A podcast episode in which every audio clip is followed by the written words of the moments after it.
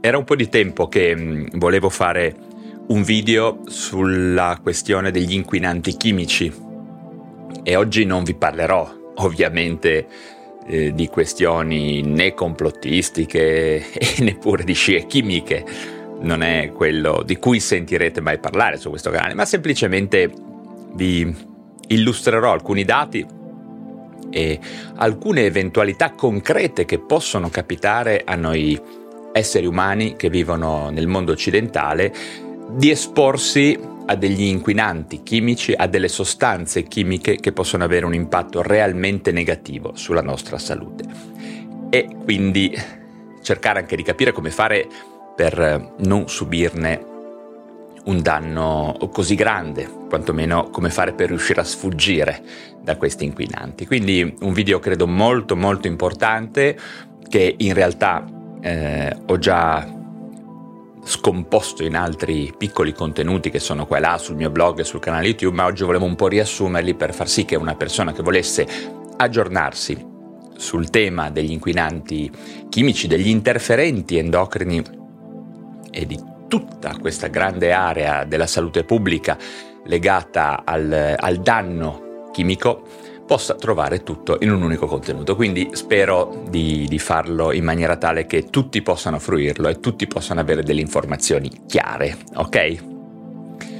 Bene, nonostante, eh, nonostante la nostra società, in particolare il, il mondo occidentale, disponga di straordinarie potenzialità eh, nel fornire alle persone mh, gli strumenti, tutti gli strumenti necessari per condurre una vita appagante e in salute, salutare. Nella realtà la situazione poi si presenta diversamente perché abbiamo delle trappole che dobbiamo conoscere e a cui dobbiamo sfuggire, nei confronti delle quali dobbiamo organizzarci. È in crescita senza dubbio il numero delle persone che sono in sovrappeso o obesi Ecco, e questo è un punto, una piccola premessa che volevo sottolineare. Io parlo spesso di obesità e di sovrappeso ed è lontanissimo da me l'idea di stigmatizzare questo problema, ma semplicemente un medico non può non considerare il sovrappeso, l'obesità mh, eh, grave come un problema di salute e come tale deve essere affrontato. Certamente io vedo molte persone che hanno un approccio eh, troppo diretto, giudicante nei confronti del sovrappeso e questo semplicemente non ha alcun risultato sulla, ehm, sulla popolazione. Quando noi medici diamo un messaggio dobbiamo chiederci se vogliamo essere d'aiuto o se vogliamo, come dire, giudicare, eh, dimostrare di essere assertivi e decisi, ecco, sono due cose alle volte molto diverse. E in questo caso vedremo che il problema del sovrappeso è connesso anche a alcune variabili sia personali, genetiche, ma anche a degli inquinanti che alterano profondamente il nostro sistema endocrino. Quindi anche in questo senso questo tema di oggi eh, sarà pertinente. Quindi dicevo, sovrappeso, obesità, ma in tantissimi soffrono anche di diabete o pre-diabete. Eh, diabete tipo 2 ovviamente intendo quello che più è sotto l'influenza di variabili di stile di vita. Sicuramente la maggior parte di noi è metabolicamente poco sana. Um, basta fare alcuni esami, dare un'occhiata all'insulinoresistenza, ehm, che appunto può essere valutata da qualunque medico per comprendere che molti di noi hanno un eh, metabolismo che non possiamo definire sano. Inoltre i tassi in tutto questo scenario abbiamo anche altri problemi, i tassi di mm, malattie allergiche, infiammatorie e autoimmuni stanno continuando a crescere a ritmi del 3%, 9% all'anno in Occidente, nel mondo occidentale, proprio quel mondo che, ha, mm, che fornisce alle persone un, tantissimi strumenti per prendersi cura della propria salute psicofisica. Eh, e ovviamente questi cambiamenti in termini di allergie, infiammazione e autoimmunità eh, hanno un tasso di crescita eh, molto veloce, troppo veloce e molto più rapido della velocità dell'evoluzione genetica della nostra specie. Per cui è oggettivamente un problema di salute. Allo stesso modo si sta osservando chiaramente da un punto di vista epidemiologico che alcuni tipi di cancro sono più frequenti nelle società occidentali e questo fenomeno viene attribuito a specifici aspetti dello stile di vita, a caratteristiche dell'ambiente in alcune regioni e mh, in particolare si sta, mh, sta emergendo la possibilità che stiano crescendo alcuni inquinanti eh, inquinanti chimici, inquinanti che non sono presenti normalmente in natura e che il nostro modo di vivere ci stia espona- esponendo maggiormente mh, a tutta questa serie di specie chimiche poco adatte alla vita umana. Quindi lifestyle, stile di vita, è questo sicuramente il fattore chiave che sta dietro a tutte queste tendenze. È una variabile che purtroppo ehm, è anche nei fatti pesantemente sottovalutata dalla medicina e dalla salute, dalla salute pubblica, e, o meglio, se ne parla eh, tutto sommato anche abbastanza spesso, ma in maniera fantascientifica a, a convegni e rappresenta un desiderata di tutti in apparenza, ma nessuno fa nulla per comunicare alla popolazione delle informazioni di valore e delle strategie pratiche per riuscire a ehm, attuare dei, dei cambiamenti ehm, efficaci del nostro eh, stile di vita. Ricordiamoci che ehm, quello, del, de, che, quello a cui stiamo assistendo oggi è un, un manifestare tantissime posizioni, lo vediamo nei nostri politici, perché la salute è anche una questione di, salute, di politica, tantissime, ma anche nei medici, tantissimi medici, tantissimi politici manifestano delle posizioni. Posizioni incommiabili, interessanti, condivisibili, ma poi la vera domanda è che cosa farete voi per difendere queste posizioni? Come vi muoverete attivamente e praticamente per far sì che queste posizioni diventino qualcosa di concreto nel mondo in cui viviamo. E questo è il punto, non basta dire io voglio che, io vorrei che, ma a qualunque desiderata deve seguire una strategia definita per mettere a terra questo che io desidero. La mia posizione deve diventare qualcosa di pratico. E questo manca sempre ed è lì che probabilmente noi cittadini dovremmo andare a scegliere un pochino meglio eh, non solo i medici ma anche i decisori politici perché questo è il vero punto. In ogni caso, al di là di questa premessa anche politica, oggi vorrei parlarvi in maniera approfondita e pratica di una variabile mh, mm, in realtà di più variabili che rientrano tra quelle che il nostro stile di vita può influenzare, ovvero la possibilità di essere esposti a tossine ambientali e a inquinanti che possono farci sviluppare disturbi chimici e endocrini, eh, tumori, alterazioni cardiovascolari, alterazioni neurologiche del neurosviluppo e molte altre patologie o condizioni prepatologiche che poi sono destinate a sfociare inevitabilmente in disturbi alle volte anche molto gravi dove viviamo, dove viviamo, quello che mangiamo, quello che respiriamo, come ci vestiamo, mm, gli oggetti di cui ci circondiamo, mm, gli oggetti che utilizziamo, in cui entriamo in contatto, eh? in primis certo i vestiti, ma noi siamo in contatto tutto il giorno con mm, sostanze. Eh? Tutte queste sono variabili che influenzeranno la possibilità di entrare in contatto con eh, tantissimi inquinanti chimici che possono cambiare radicalmente il nostro stato di salute.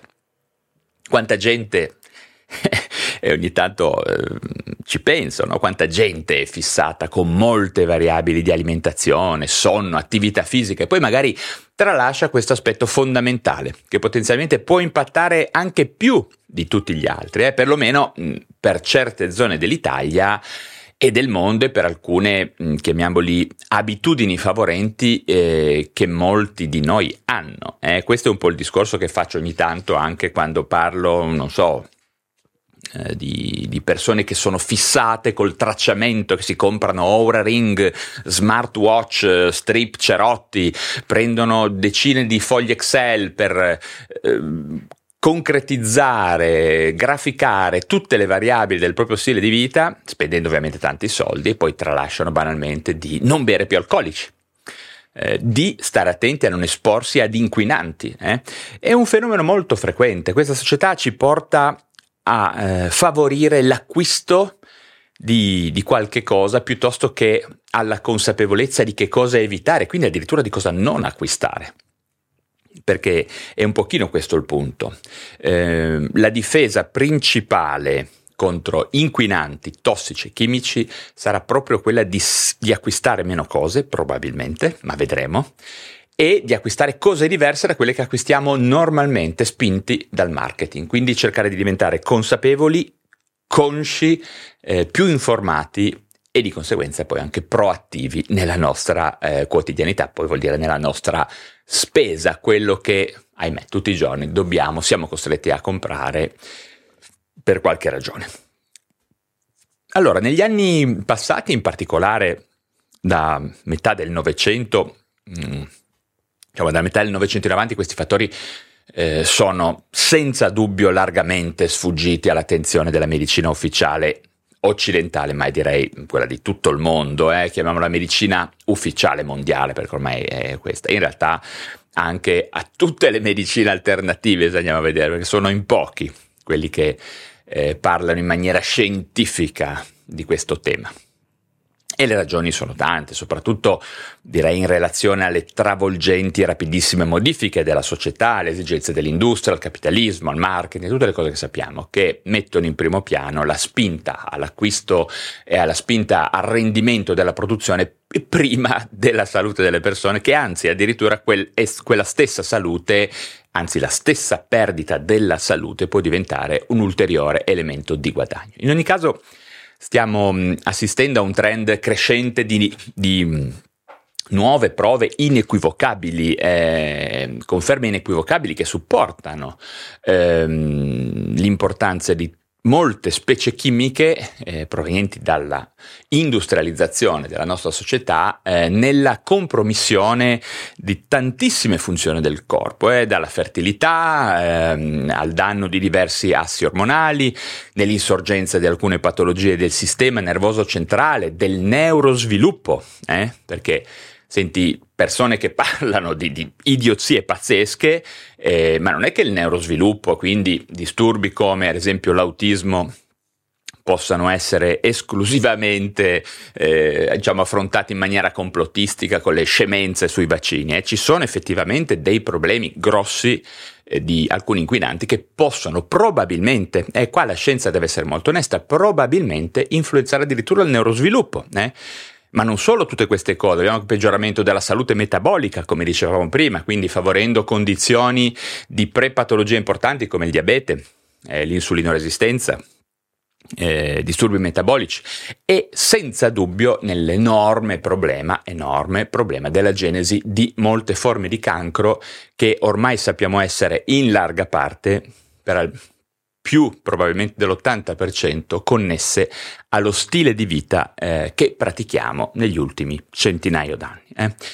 Mi sembra chiaro che vi sto parlando di un grave problema di salute pubblica e vi invito a tenere le orecchie bene aperte e di eh, entrare in contatto consapevole con questo contenuto sperando di essere efficace. E ho voluto fare questa, ehm, questa chiacchierata, diciamo, ho ordinato un po' le idee, ho cercato di essere... Mh, mm, eh, un po' più discorsivo perché è un tema veramente enorme. Fare un video troppo serrato mi sembrava che fosse in qualche maniera riduttivo e se una persona è realmente interessata credo che si eh, ascolterà, mh, mm, guarderà questo contenuto sino in fondo perché, ripeto, è realmente importante, eh, quindi fatelo lo dico per la vostra salute.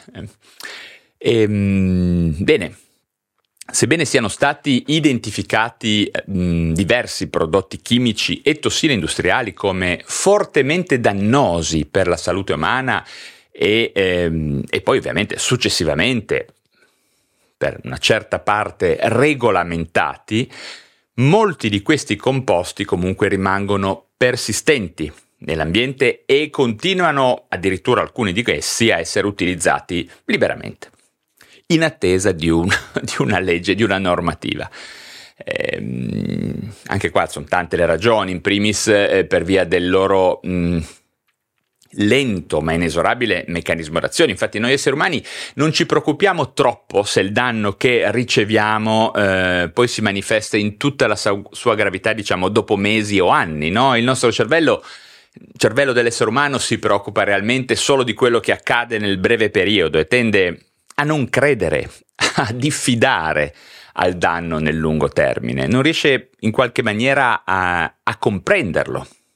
E per tutte queste ragioni e per la gravità del problema è importante che sia il pubblico generale che tutti noi clinici restiamo informati, aggiornati sulle conseguenze dell'esposizione a queste sostanze tossiche. Che ripeto, qua non si parla di complottismo, lungi da me parlare di cose, ripeto, non parlo di, di, di stronzate sulle scie chimiche, ma parlo di qualche cosa che voi avrete modo anche di andare a confrontare facendo ricerche mh, accurate su motori medici, medico-scientifici come PubMed, ma anche banalmente andando a cercare notizie di cronaca. Eh, ripeto, se mettete FAS eh, Veneto, vedrete che vi uscirà fuori un mondo di casini eh, e vi invito in effetti a farlo.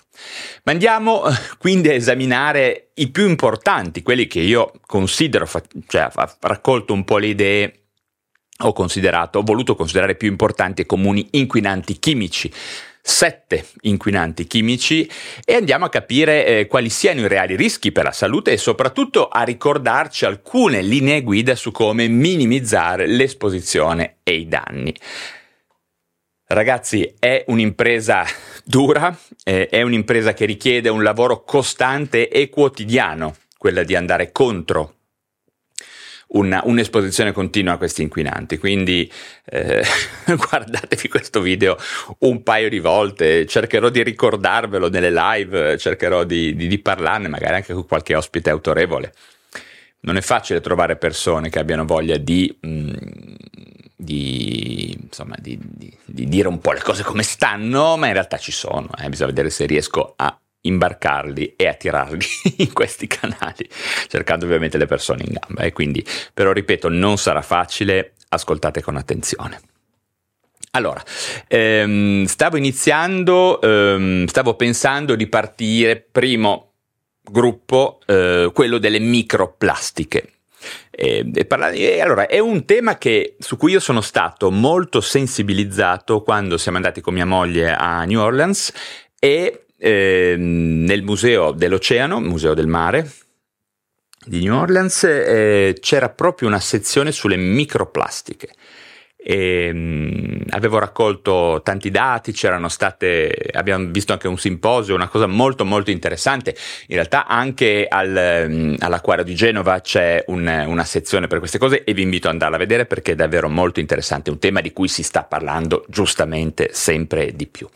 Il termine microplastiche descrive in sostanza dei piccoli frammenti o particelle che derivano dalla disgregazione di plastiche o da microsfere che sono presenti ad esempio in prodotti per la cura della persona o domestici, la cui dimensione eh, dovrebbe essere inferiore ai 5 mm, ma spesso si parla di dimensioni anche molto inferiori, inferiore al millimetro. E quindi qualche cosa che è davvero difficile da far sfuggire dall'attenzione. Ecco, in un mare inquinato di microplastiche si rischia di semplicemente non vederle. Bisogna portare, ad esempio, se siete in spiaggia, andate a dare un'occhiata bene sulla battigia alla sabbia, eh?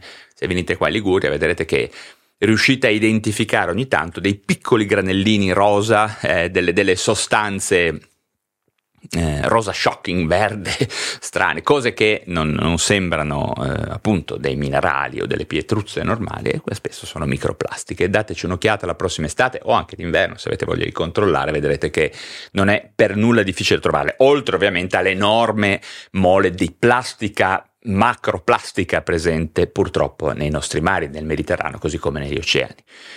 E um, l'accumulo di, questi, di tutti questi rifiuti plastici sta raggiungendo proporzioni allarmanti e devastanti. Io ricordo che nella, nell'acquario di New Orleans si stimava che entro il 2050 il peso delle plastiche presenti negli oceani potrà superare addirittura il peso dei pesci che vivono negli oceani. Quindi uno scenario apocalittico si potrebbe definire. E tutto questo si traduce ovviamente in centinaia di migliaia di tonnellate di microplastiche e trilioni di questi frammenti, di queste particelle presenti nei mari, il cui destino è piuttosto inevitabile, è quello di entrare ehm, sicuramente in contatto con la fauna e con gli esseri umani, direttamente o indirettamente. Già adesso ci sono molti studi recenti che eh, venivano riportati in quel simposio lì a New Orleans che eh, riportavano eh, la presenza di microplastiche nell'organismo di una elevatissima percentuale di esseri umani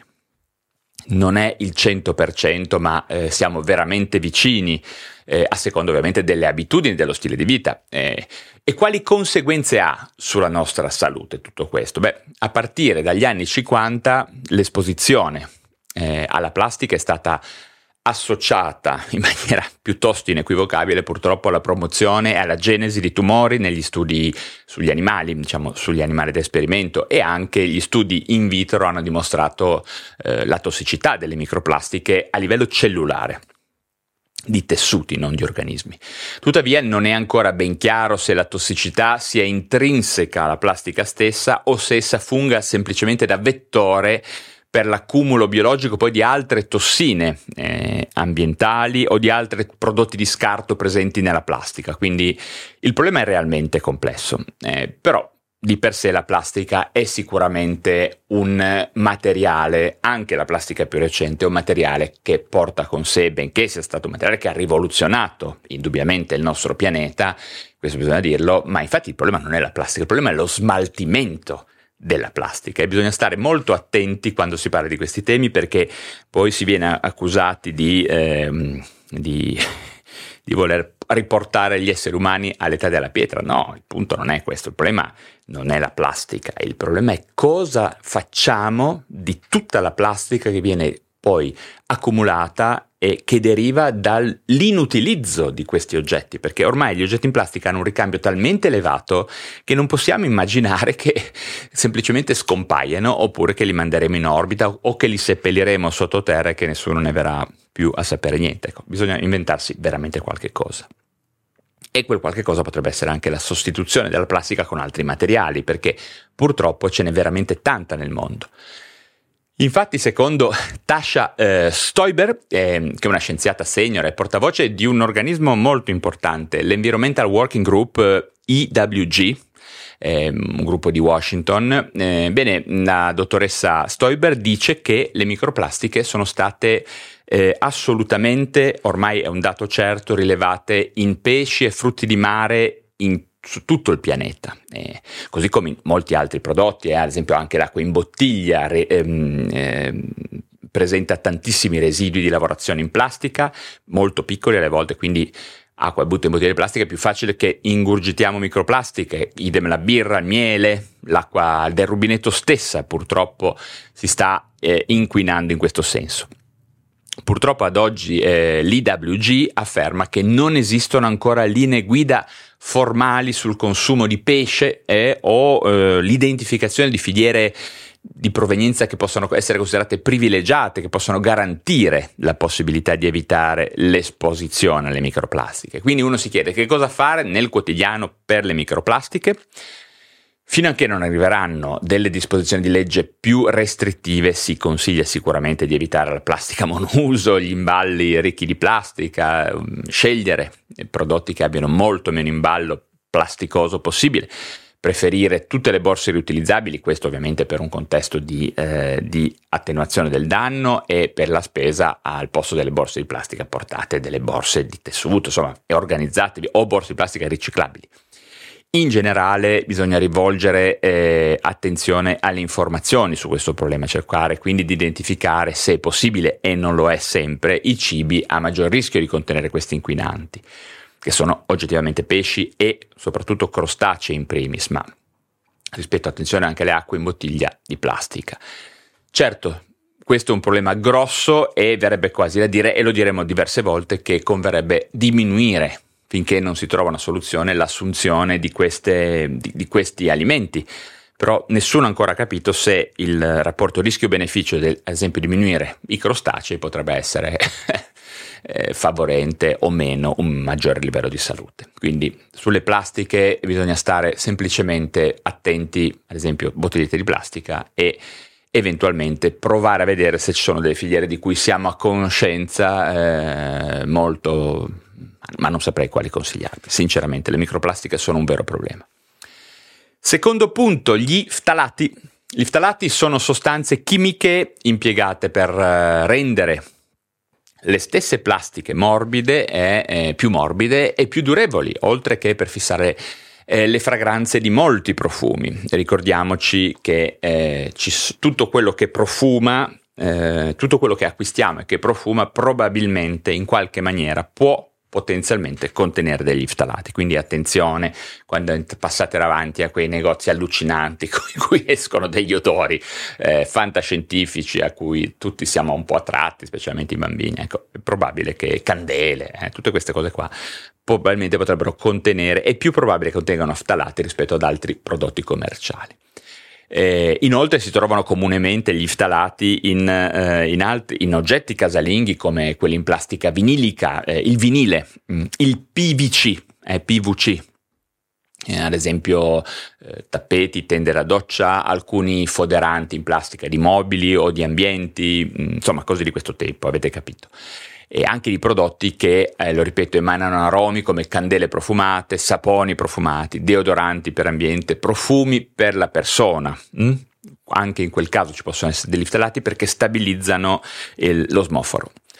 Quali problemi possono generare alla salute umana gli ftalati? Allora, queste sostanze sono eh, ben note eh, come essere sostanze chimiche in grado di alterare gli ormoni degli esseri umani e anche di molti animali. Ecco, ricordiamoci che quello che accade nell'essere umano accade spesso in molti mammiferi e noi ci nutriamo anche di molti mammiferi, così come accade anche a molti pesci, anche a molti uccelli. Quindi non, non ragioniamo sempre in termini antropocentrici, ma cerchiamo di considerare la natura come un sistema mh, molto più esteso rispetto all'antropocene. Eh? C'è molto di più su questo pianeta.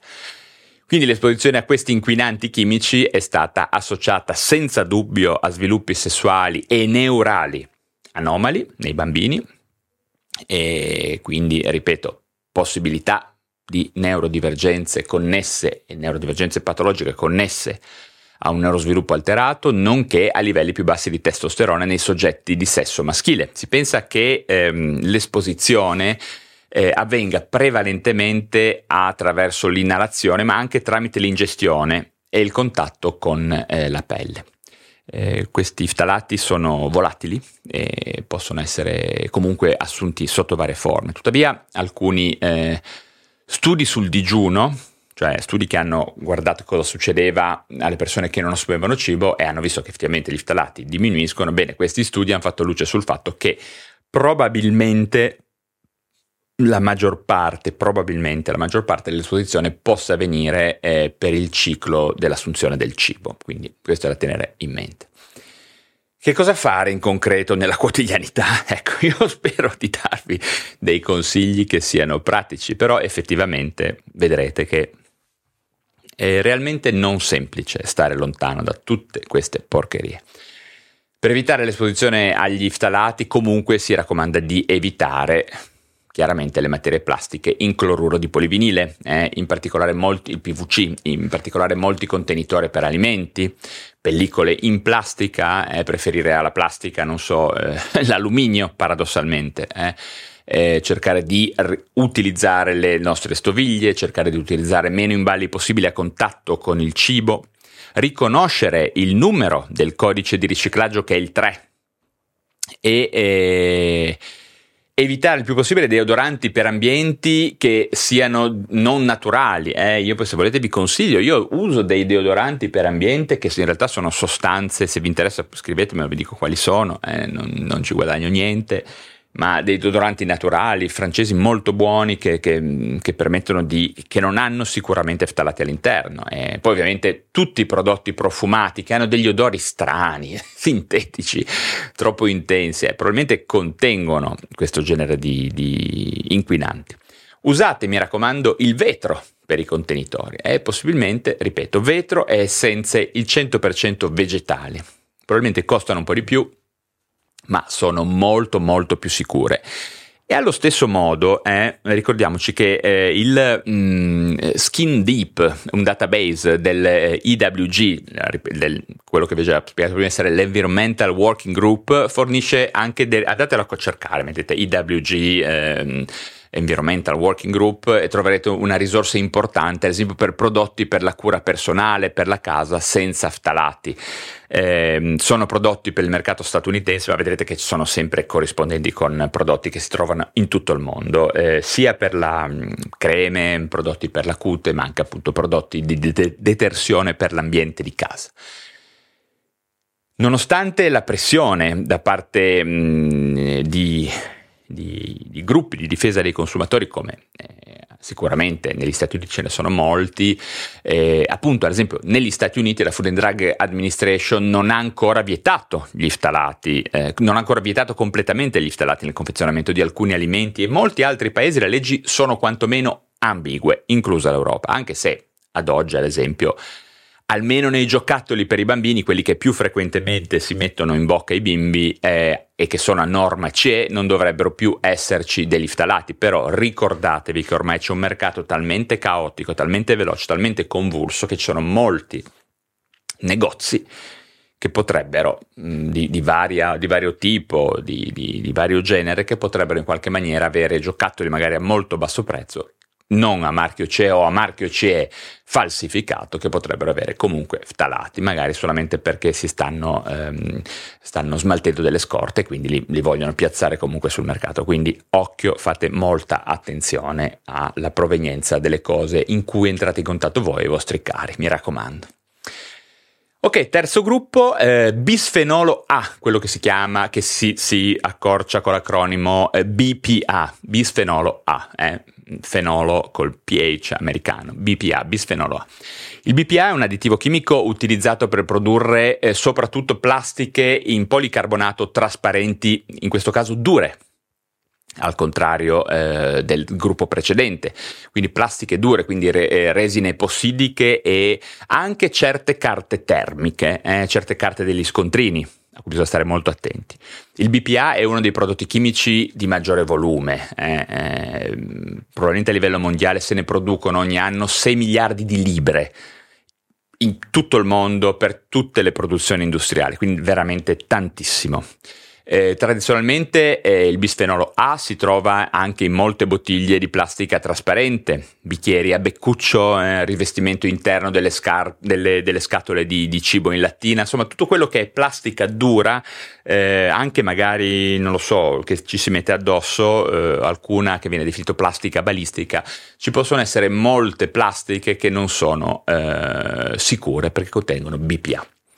E strutturalmente il BPA agisce... Mh, da un punto di vista mh, eh, biochimico agisce come un mimetico degli estrogeni ed è stato associato a molte malattie cardiovascolari, all'obesità. Ecco, questo il BPA è un tipico elemento che può essere, se eh, avviene un'esposizione continuativa, un trigger per l'obesità ed è anch'esso eh, connesso alla disfunzione sessuale maschile, sempre più presente nel mondo. Poi le persone si fanno mille storie, vanno alla ricerca di mille informazioni, eccole, queste informazioni ce le avete qui gratis. Eh, possiamo dire che mh, certamente dal 2012 il BPA è stato vietato in alcuni bicchieri a beccuccio, eh, specialmente quelli per i bambini, nelle bottiglie per neonati, ma c'è un certo dibattito su quanto siano più sicuri i suoi sostituti, il bisfenolo S e il bisfenolo F. E sembra che in realtà abbiano effetti ormonali molto simili al bisfenolo A. Inoltre, ripeto, anche qua il mercato è selvaggio, state molto attenti eh, quando acquistate prodotti, ad esempio da campeggio eh, o semplicemente bottiglie per l'acqua di quelle che si possono riempire, compratele in metallo o in vetro, la cosa migliore, perché purtroppo c'è un mercato selvaggio e può essere che ci si ritrovi ad avere dei prodotti falsificati con marchi CE che non lo siano, con altri marchi di, chiamiamoli, di filiera certificata che in realtà poi possono dare dei problemi da un punto di vista biochimico, quindi davvero attenzione nel vostro ruolo di eh, consumatori, mi raccomando.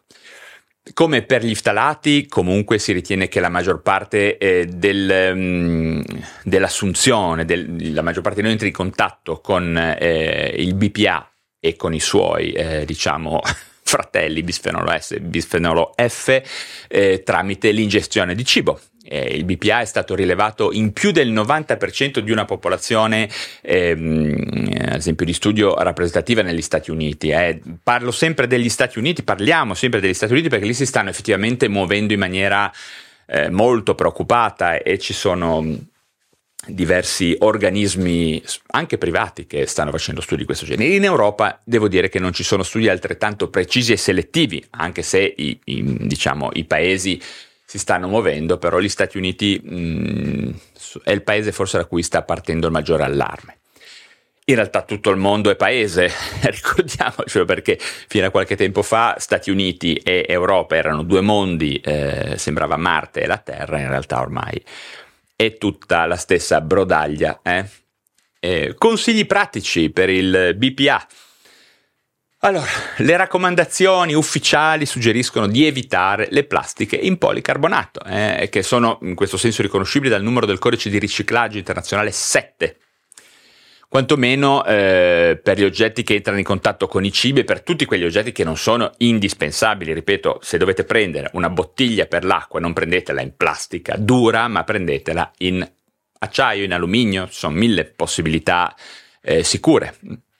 Inoltre bisogna cercare di evitare, se possibile, di maneggiare eh, le carte termiche, co- come alcuni scontrini, eh, ora stanno pian pianino, mh, li stanno sostituendo con altre forme di carta, con altri me- meccanismi di stampa, ma ce ne sono ancora molti in giro, quindi carta termica, e tutte quelle ricevute che sono piene di BPA, eh, che spesso uno guarda, tocca, fa, eccetera. Eh, ribadisco che alimenti e bevande dovrebbero essere conservati in vetro o acciaio inossidabile. Mm? Questa è la, la cosa migliore per evitare l'esposizione. Se si deve utilizzare la plastica, optate per plastiche prive di policarbonato e PVC in generale, quindi anche per la questione bisfenolo e non riscaldate mai, lo ripeto, non riscaldate mai cibo e bevande in contenitori o involucri di plastica, qualunque plastica, è quella sicura, perché comunque è un attivatore di eh, rilascio di questi composti chimici. Quindi riscaldate in ceramica, riscaldate in vetro, in mm, prodotti che siano non plastici, anche quelli che sono fatti per i mh, mm, forni a microonde, io eviterei, io evito, non lo faccio. Un classico errore tipico è quello di scaldare le minestre dentro i contenitori di plastica morbida in cui sono vendute. Lasciate perdere o fatevele voi le minestre che sarebbe veramente, cioè dedicate un po' di tempo, visto che vi comprate miliardi di Aura Ring, miliardi di, eh, di registratori per i, tutti i vostri parametri che tra parentesi non ci capite un cazzo, registrate cose che non sapete leggere eh, o ve le fate leggere da delle app che non sapete con quali algoritmi sono stati scritti perché non sapete un cazzo, eh, ricordiamocelo. Fate questa cosa qua, fatevi le minestre, fatevi del cibo, scegliete le filiere degli alimenti, producetevi voi il cibo, mettetelo in frigo usando il minor numero possibile di ingredienti e andate a vedere cosa c'è in, molte, in molti alimenti che mangiate, sono liste infinite di ingredienti di cui la maggior parte sono chimici, ok? Molti sono assolutamente sicuri, ma è meglio che vi facciate voi il cibo. Fatevelo voi il cibo. E non so, perdete meno tempo sull'Aura Ring, eh, sul, sul, tracciamento, sugli smartwatch, sulle foglie Excel e fatevi voi il cibo. Eh, fatevi, fate quello, che vi sarà molto più utile. Andate alla ricerca del 2080, eh, non, non iniziate a fare i tecnici eh, prima di non aver tolto birra, di non, voi, di, di non produrre voi del cibo sano, di evitare di intossicarvi. Eh. Queste tre cose sono molto... e di fare attività fisica. E poi sento dire che le persone sono motivate a fare attività fisica comprando gli smartwatch e l'Aura Ring. No, l'attività fisica uno deve farla perché ha capito a cosa serve l'attività fisica. L'Aura Ring magari può servire, per, non dico che non serve, eh, l'ho detto mille volte, ma ripeto, il 2080 sono queste cose di cui vi sto parlando. Ok? Poi se volete spendere soldi e comprare cazzate, fate quello che volete, andate a fare biohacking, divertitevi, però queste sono le cose importanti. Eh? Quindi ripeto, evitate i cibi in scatola, in particolare tonno in scatola in cui magari c'è pure, vi ritrovate pure chili di microplastiche, tutte quelle zuppe eh, imballate in tonnellate di plastica. Eh. Non è così facile eh, quando si eh, acquistano comunque prodotti essere certi purtroppo che siano senza bisfenolo A. Ripeto, comprate ingredienti separati e fatevi il cibo da soli se potete. Eh. cercate di investire del tempo perché tempo investito bene. Quarto punto, diossine e mm, policlorobifenili, PCB policlorbifenili.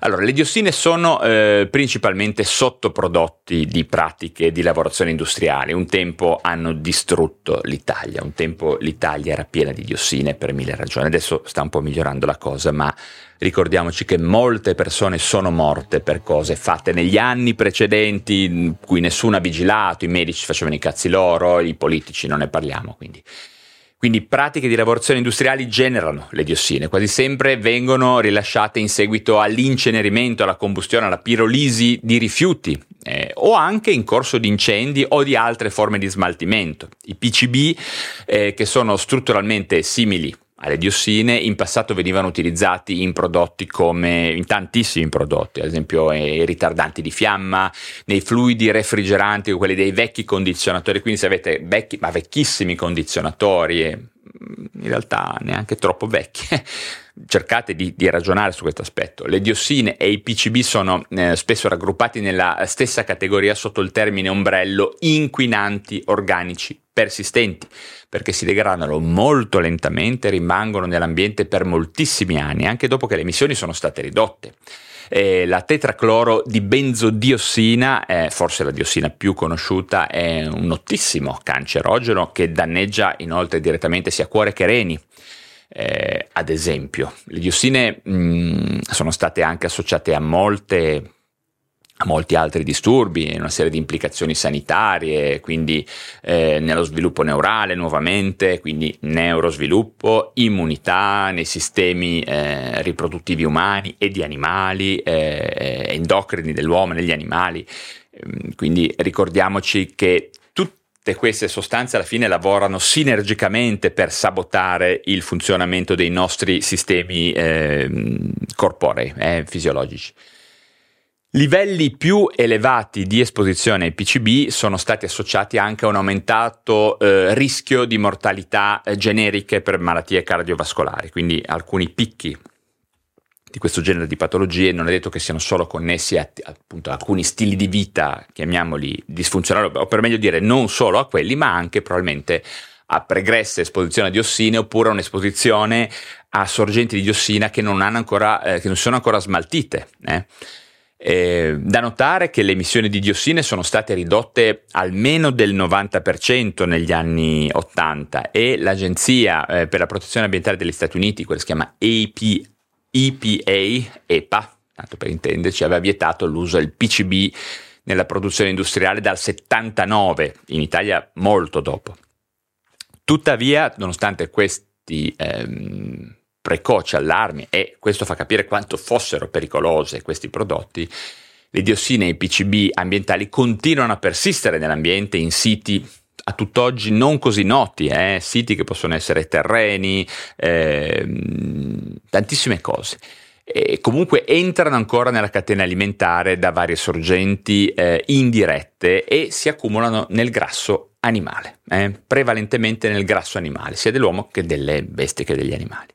Quindi quali consigli per fare fronte a questa intossicazione? Beh, i migliori modi per evitare esposizioni includono purtroppo la limitazione del consumo di carne, pesce e latticini, a meno che non si conosca con precisione la filiera di produzione, siamo sicuri di chi ci sta eh, portando, vendendo il prodotto. Inoltre per attenuare eh, il danno sarebbe importante la rimozione della pelle e del grasso delle carni, ed è che in molti casi invece un elemento eh, di palatabilità importante, no? so, il culatello ci toglie il grasso, boh. Ecco, invece bisognerebbe togliere pelle e grasso nel pollo, nel, nel, nelle bestie, in tutto quello che mangiamo di animale, se non conosciamo perfettamente la filiera di produzione. Eh, il livello di diossine PCB è trovato in carne, uova, pesce e latticini dovete sapere che è circa 5-10 volte più alto rispetto a quello presente negli alimenti a base vegetale. E questo è un problema per chi attua delle diete ketogeniche o animal based. E, ehm, e questo veramente è un problema importante perché, ripeto, eh, benché alcune, per alcune persone possano essere diete sane, diete eh, utili, importanti in alcuni momenti della nostra vita, però bisogna veramente porsi il problema se stiamo utilizzando delle sorgenti di cibo sane, perché se io faccio una chetogenica per qualche ragione, perché mi ha consigliato un medico di qualche genere, eh, un animal based per, per, qualche ragione, ma se utilizzo prodotti di scarsa qualità o addirittura provenienti da eh, allevamenti inquinati, ripieni di magari eh, poi conservati in, in, contenitori che hanno BPA, bisfenoli, cose di questo genere, eh, o altro, beh, te lo lì che il beneficio della dieta va a farsi fottere, quindi è veramente importante capire questo rapporto rischio-beneficio che c'è fra quello che mangiamo, l'ipo- l'ipotetico beneficio di quello che mangiamo e quello che veramente avviene sulla base di quello che eh, è la qualità del cibo che stiamo ingurgitando. E, e infine vi ricordo che Moltissime ricerche ambientali hanno mostrato che il salmone d'allevamento è probabilmente la fonte proteica più contaminata in assoluto da eh, PCB nella dieta mondiale. Ovviamente, a meno che non stiamo parlando di eh, salmoni super wild, super, quindi rivolgetevi più al Sokai, all'Alaska, quel, quegli ambienti lì. Ecco, le, le provenienze nord europee sono disastrose. E tuttavia, diciamo, eh, probabilmente anche alcune forme più recenti di acquacultura sostenibile e anche terrestre probabilmente possono evitare questa esposizione, ma ripeto, non ci sono leggi precise, quindi occhio, occhio, occhio al salmone, eh? prodotto tipico da mangiare e da maneggiare con le pinze. Quinto punto, pesticidi. Sì, ci sono ancora i pesticidi, sono ancora un problema. Eh, infatti la crescita dell'agricoltura moderna eh, a monocultura negli Stati Uniti, in Europa e nel mondo nell'ultimo secolo ha conciso con eh, un, uh, un drammatico aumento dell'uso di pesticidi industriali. Infatti oltre il 90% della popolazione del mondo occidentale presenta tracce di pesticidi nelle urine e nel sangue, indipendentemente dal luogo in cui si vive. Eh? Anche in questo caso si ritiene che l'esposizione sia correlata al consumo di cibo. Eh, così, il cibo è veramente il punto più importante. Ogni anno negli Stati Uniti, ripeto, paese di riferimento per questi studi, vengono utilizzate circa un miliardo di libbre di pesticidi, eh, tra cui quasi 300 milioni di libbre di glifosato. Avrete già sentito questa parola, che è stato identificato come probabile cancerogeno, mm, molto probabilmente un cancerogeno, dalle agenzie anche europee che in effetti tentano un, um, un migliore controllo su questa sostanza. E ci sono tantissimi studi, ne ho letto l'altra volta uno, è, è grandissimo, è vero se metterlo da qualche parte, un, uno studio prospettico europeo che ha dimostrato un minor rischio di cancro nelle persone che consumano più frequentemente cibi biologici, da filiera biologica, chiamiamola certificata, eh, dato che, eh, ehm, mi raccomando, non sempre, biologico è un termine che, mh, mm, insomma, su cui bisognerebbe mettersi d'accordo, eh. Chiamiamo una valida filiera biologica, biologica veramente certificata, eh, perché alle volte compri da, eh, dal contadino, da non so da chi, ti dice tutto biologico, ma non è così scontato, eh? bisogna anche lì essere un po' ben informati. Altro consumo, una rivista interessante, io ogni tanto la leggo, mm, noi siamo stati abbonati per tanto tempo, devo dire che è una rivista che a me ha insegnato delle cose, quindi se vi interessano tutti questi temi, altro consumo è una rivista importante. Non ho sponsor, non sono sponsorizzato a riguardo, è semplicemente una rivista che ho letto per tanti anni, bella. E, mm, quindi biologico autentico, e, e, e anche in questo caso, oltre al rischio di cancro, livelli di sangue relativamente elevati di un pesticida noto come beta-esaclorocicloesano, eh, il cui acronimo è BHCH, eh, sono associati ad esempio a eh, maggiore mortalità per tutte le cause, quindi fa male non solo per tumori ma anche probabilmente per patologie cardiovascolari, immunologiche, endocrine, ormonali eccetera, neurologiche eh, inoltre l'esposizione al DDE, che è un, un metabolita del DDT, eh, non so se ve lo ricordate, il famosissimo, il tristemente famoso DDT, un pesticida clorurato molto utilizzato negli anni 40 e 60 e anche negli anni 70 in Italia, che eh, persiste purtroppo ancora oggi nell'ambiente. Ecco, questa DDE è, è, stata dimostrata aumentare il rischio di demenza di tipo Alzheimer e di declino cognitivo generale. Quindi probabilmente uno di questi metaboliti che ancora circolano potrebbero essere responsabili di questi problemi enormi di salute pubblica e, e a cui si dedicano le neuroscienze che per carità dipendono anche da ehm, variabili di lifestyle, ma non solo. Ripeto, ogni patologia eh, dipende non solo dallo stile di vita, ma anche da come viviamo in relazione a questi inquinanti. Eh. È sempre lifestyle, però occhio perché ci sono degli inquinanti che, a cui dobbiamo fare caso. Eh. E comunque, poiché ehm, tutti questi pesticidi che sono ancora in giro, clorurati, sono spesso liposolubili, sembrerebbero accumularsi nuovamente nei prodotti animali. Di conseguenza le persone che seguono una dieta vegetariana eh, sono state trovate avere livelli inferiori di BHCH. Questo ha portato delle raccomandazioni che i consumatori di prodotti agricoli animali dovrebbero preferire, se possibile, nuovamente quelli biologici da filiera certificata rispetto a quelli generici. E questo è un cazzo di problema, ragazzi, perché purtroppo non abbiamo delle informazioni così precise. Eh? Sesto punto, PFAS, PFAS, anche questo termine l'avrete sentito, ve l'ho detto forse all'inizio, sostanze perfluoroalchiliche e polifluoroalchiliche. Le PFAS sono un gruppo di composti fluorurati scoperti negli anni 30, ahimè, e di cui l'industria si è innamorata.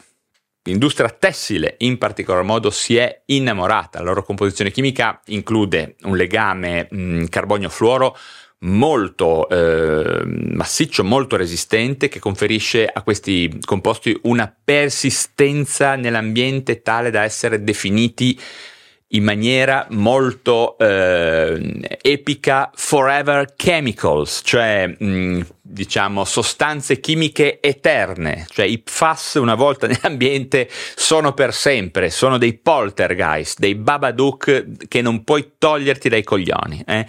Quindi eh, bisogna semplicemente produrne meno e sapere scappare da quei siti che ne hanno tanti. Vi ricordate, vi ho detto all'inizio, andate a cercare PFAS eh, Veneto su Google, proprio in ragione delle molte aziende tessili che c'erano in Veneto, c'era stato qualche anno fa un grandissimo casino. Eh ma ripeto, ci sono delle mappe di, di, mm, eh, di, eh, di, distribuzione sul territorio nazionale, europeo, mondiale dei PFAS che fanno venire la pelle d'oca, che fanno spaventare. Andatevele a vedere, le trovate sul web ovviamente.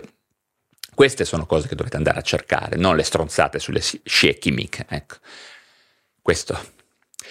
Bene, è stato rilevato che ehm, il 98% degli esseri umani nel mondo occidentale sembra proprio abbiano degli FAS nel sangue. E queste sostanze sono state trovate persino nelle acque piovane eh, di luoghi lontanissimi, remoti, in apparenza sani, quindi Alpi, Tibet, Antartide, deserto. Quindi sono veramente dei cavolo di, eh, di eh, poltergeist, non te li togli dalle palle. Eh? Eh, anche perché anche a bassi livelli di esposizione sono stati associati un aumento del rischio di cancro, di malattie epatiche, eh, basso peso alla nascita, nuovamente disturbi ormonali e tutto questo ovviamente è sinergico con tutto quello che abbiamo detto prima. Eh. Le proprietà eh, di questi FAS le rendono resistenti a temperature molto elevate e anche molto basse. So, ehm, sono idrorepellenti e in particolare il composto è stato utilizzato dalla 3M per produrre il famoso Scotchgard eh, per tappeti tessuti e dalla DuPont per produrre il Teflon per il rivestimento antiaderente di pentole di padelle. Eh. Avete mai sentito parlare che se grattate il, il, il, il fondo delle padelle e eh, non usate dei cucchiai di legno, quelle antiaderenti, quei, quelle, quei ricciolini che escono fuori semplicemente vi stroncano il sistema ormonale, sappiatelo, maschi e femmine che siate. Quindi padelle in teflon, eh, state molto attenti. Se, per carità, se le usate bene, possono essere anche usate senza problemi, ma bisogna evitare di entrare, eh, di graffiarle. Eh. Ehm, perché questi, quelli che derivano da questo tipo di padelle, sono probabilmente i principali interferenti endocrini del mondo occidentale responsabili davvero di tante alterazioni ormonali nell'uomo e nella donna e ehm, sebbene l'acido perfluoro ottanoico, il PFOA, eh, PFOA, ricordatevi questa parola, PFOA, sia stato eh, rimosso dai rivestimenti antiaderenti nel 2013, l'EPFAS, eh, che ovviamente un'enorme famiglia di composti sintetici, rimangono comunque molto comuni. Altri tipi di FAS, quindi in imballaggi, rivestimenti antiaderenti, fast food, imballaggi per il fast food, abbigliamento idrorepellente, abbigliamento sportivo, ehm, resistenza dei, dei, capi alle macchie, eh, schiuma antincendio, prodotti per la cura personale, eh, tutti prodotti molto presenti, tutti intorno a noi che dobbiamo veramente eh, guardare con attenzione. Fate nuovamente riferimento IWG per eh, eventualmente guardare quali sono i prodotti più sicuri. Eh, questo è un consiglio ottimo. Quello lì è l'ente da tenere sott'occhio su cui potete avere molte informazioni di valore, perché oltretutto è un ente eh, sovranazionale mm, che probabilmente non riceve finanziamenti interessati, quindi insomma io l'ho trovato interessante e se ne trovaste degli altri più utili fatemelo sapere, scrivetelo, eh, potrebbe essere sicuramente molto importante condividere notizie per difenderci da tutte queste sostanze.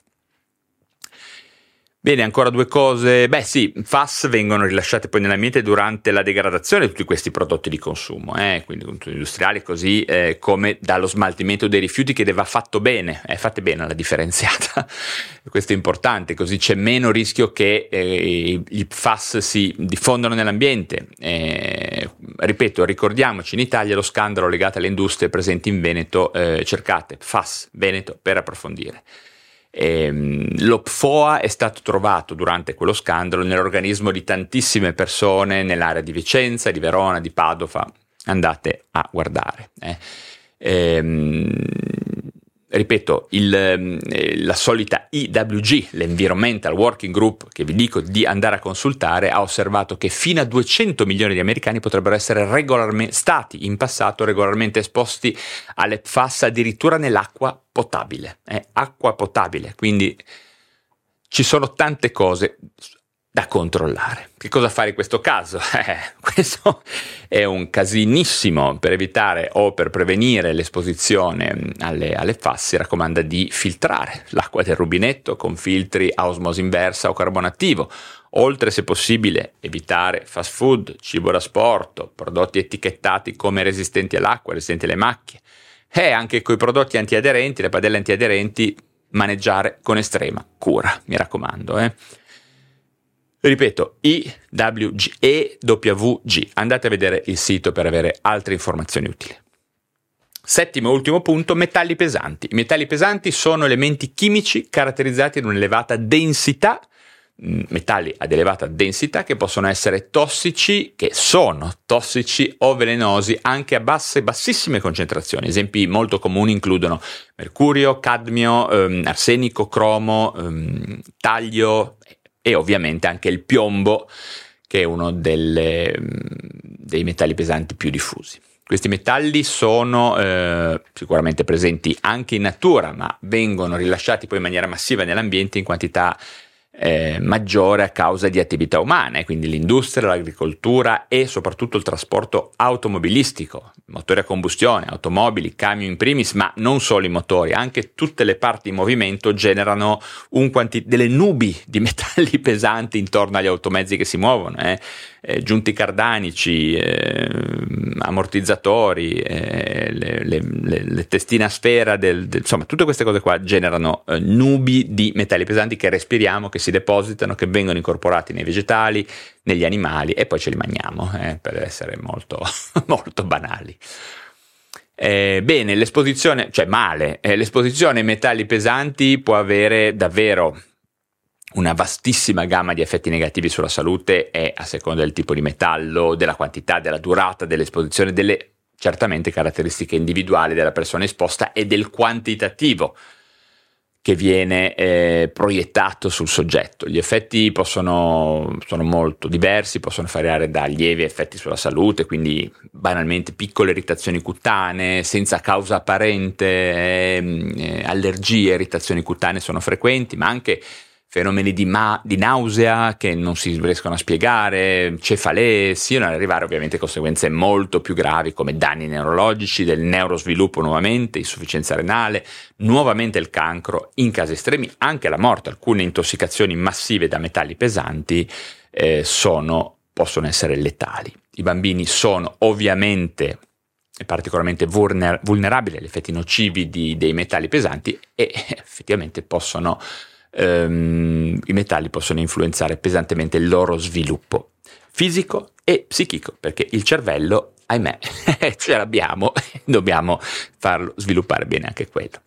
Che cosa fare in concreto per evitare questi inquinanti, quest'ultima classe di inquinanti chimici? Diciamo subito che evitare completamente l'esposizione ai metalli pesanti è davvero difficile, forse impossibile, dato la presenza diffusa in tutto l'ambiente, eh, aria, acqua terreno, animali, vegetali.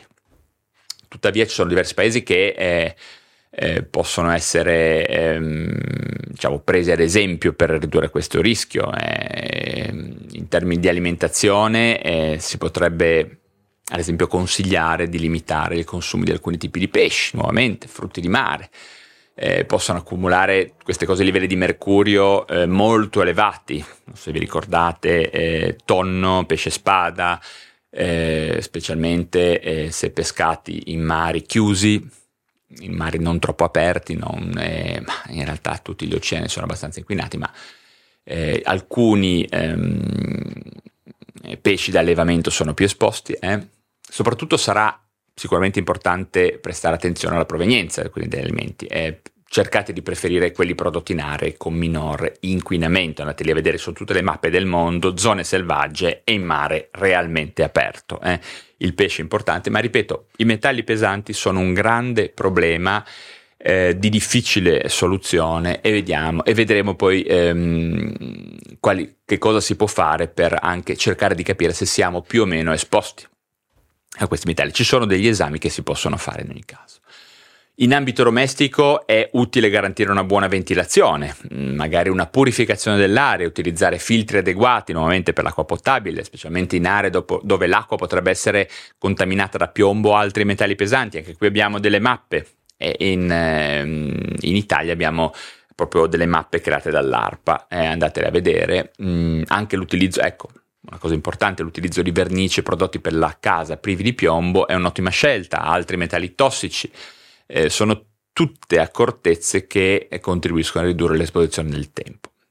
Anche se ovviamente eh, un, quella con i metalli pesanti è un'impresa veramente difficile. Ricordiamoci che alcune professioni sono a maggior rischio di esposizione ai metalli pesanti e in questi casi è fondamentale seguire rigorosamente le norme di sicurezza e le protezioni, come l'utilizzo di dispositivi di protezione individuale, macchine di purificazione dell'aria, non ve lo dico neanche, ehm, e comunque direi che la cosa più importante sarebbe la consapevolezza e la pressione di tutti noi eh, verso i decisori politici, sono tutte azioni di politica che possono incoraggiare le aziende i governi a intraprendere azioni concrete per ridurre l'inquinamento da metalli pesanti e adottare tecnologie più pulite, più pratiche, soprattutto nello smaltimento di rifiuti eh, che siano più rigorose. E questo è un lavoro che ognuno di noi dovrebbe fare sul fronte, diciamo, di politica personale, nelle amministrazioni locali anche. Quindi, che dire, votate bene, mi raccomando, informatevi eh, su in che modo le persone che state votando saranno, hanno delle posizioni e in che modo, come dicevo all'inizio, queste posizioni verranno messe a terra e rese qualcosa di pratico. Ok? Perché questo è il punto. Una posizione per sé non vale niente se non ha una strategia per diventare qualcosa di pratico. Bene, spero che eh, questi primi post dell'anno sono stati un po', un po', come dire, un po' drammatici. Se non avete visto come moriremo nel 2024 andatela a vedere perché ormai è già un classico ha fatto in pochi giorni quasi 600.000 views, eh, anche cos'altro ho fatto uscire? Ah sì, eh, sette cose per distruggere la propria vita, anche quello ormai è già un super classico del, della, della, medicina pessimistica sul web. E comunque insomma mm, spero che anche questo video vi sia piaciuto e, e ehm, spero che abbiate compreso che questo contenuto vuole fornirvi consigli utili, eh? Mm, non è pessimista, cioè, per meglio dire, è realista, sono informazioni chiare. Penso che siano uno spunto concreto e motivante a vivere una vita più sana, che di conseguenza sarà più appagante e maggiormente rivolta al benessere, alla prevenzione e alla longevità, ok? Perché è inutile ripeto che facciate miliardi di investimenti in integratori, eh, smartwatch, consulenze, mille cose, se poi non portate attenzione a queste cose molto banali, a, a, ovvero a non intossicarvi. Eh? E ricordatevi quindi sempre che vivere con consapevolezza in linea di massima vi permetterà di essere un pochino più felici, eh? un pochino più felici in connessione con voi stessi, con gli altri e con il mondo attorno che non vede l'ora di avere degli esseri umani che siano un pochino più rispettosi dell'ecosistema. Ok, direi che per adesso è davvero tutto. Se tu che mi hai ascoltato sino a qui avessi delle richieste o delle domande specifiche, mi raccomando fare giù nella sezione dei commenti, sia che tu mi stia ascoltando su YouTube oppure sul mio podcast Lo Psiconauta su Spotify, dove sono sicuro che lo sai, è possibile anche commentare le varie puntate del podcast se lo senti solo in audio sotto la doccia o mentre vai a correre o mentre vai a lavorare la mattina. Mi raccomando, ecco, fondamentale, accetta un mio bellissimo regalo ovviamente è un regalo, quindi completamente gratis, ovvero scarica subito Lifestyle Principles, un ebook gratuito per iniziare il tuo viaggio nella lifestyle medicine. Tutti questi temi di cui abbiamo parlato anche in questa puntata. Trovi il link nuovamente giù in descrizione, clicca, vai, scaricalo, tutto gratis. Come sempre, se ti sono stato utile, sostieni il canale e la piattaforma digitale da dove mi stai ascoltando con un like. Se ti interessano lifestyle medicine, le neuroscienze, iscriviti alla piattaforma da dove mi stai ascoltando. E se sei un vero fanatico di queste tematiche, mi raccomando, abbonati subito al canale YouTube per darmi un supporto diretto e per accedere a centinaia di video premium per soli abbonati. Davvero un tesoretto che ti consiglio di esplorare per avere informazioni di reale valore sulla salute specialmente salute mentale, ma ormai è salute psicofisica. Ricordati, eh, tu che mi stai ascoltando, che tutto questo lavoro di divulgazione che sto facendo è dedicato alla salute psicofisica, appunto, alla prevenzione e alla longevità e non vedo l'ora di continuare questo viaggio assieme a te.